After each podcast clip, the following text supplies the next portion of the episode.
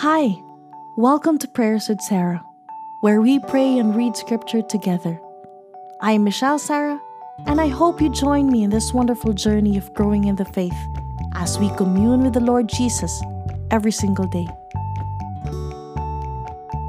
This month, we are meditating on the book of Proverbs, the book of wisdom. It's attaining divine wisdom for Christian living. May we receive and follow God's instruction as we read and pray through the passages of this book.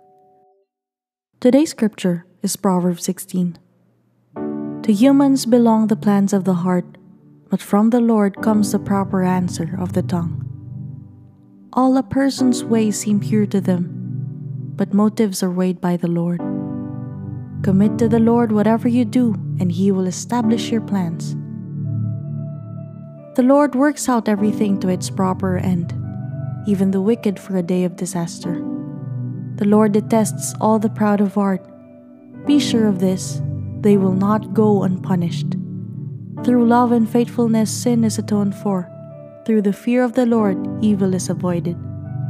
When the Lord takes pleasure in anyone's way, he causes their enemies to make peace with them. Better a little with righteousness than much gain with injustice. In their hearts, Humans plan their course, but the Lord establishes their steps. The lips of a king speak as an oracle, and his mouth does not betray justice.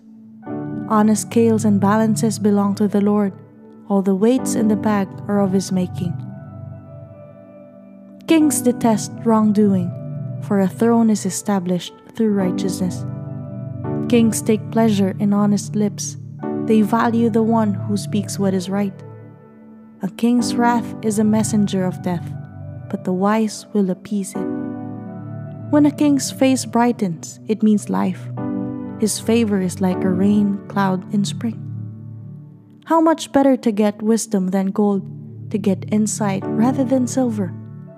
The highway of the upright avoids evil, those who guard their ways preserve their lives. Pride goes before destruction a haughty spirit before a fall.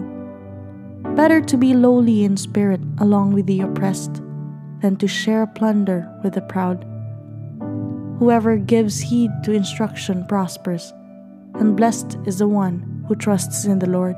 The wise in heart are called discerning, and gracious words promote instruction. Prudence is a fountain of life to the prudent, but folly brings punishment to fools.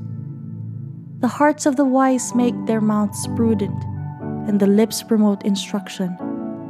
Gracious words are a honeycomb, sweet to the soul and healing to the bones.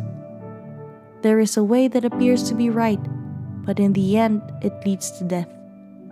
The appetite of laborers works for them, their hunger drives them on. A scoundrel plots evil, and on their lips it is like a scorching fire.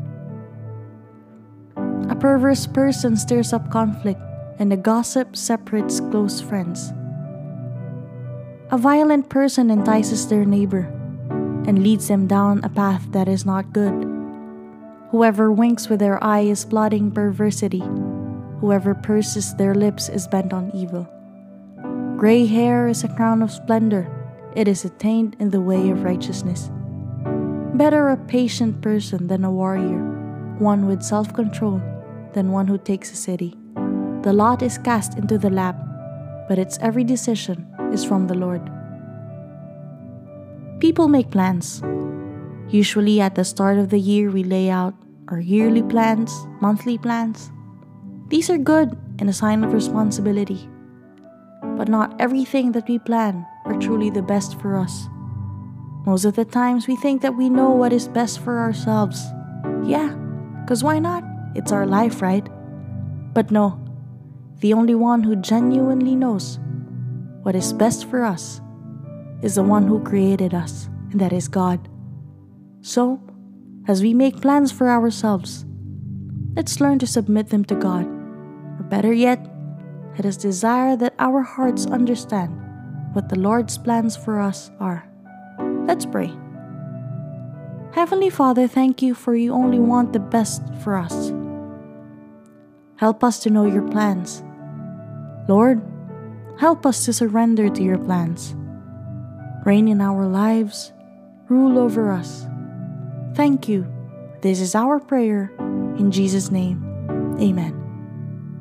I hope you prayed that prayer with me. P.S. One important thing to do alongside planning is praying.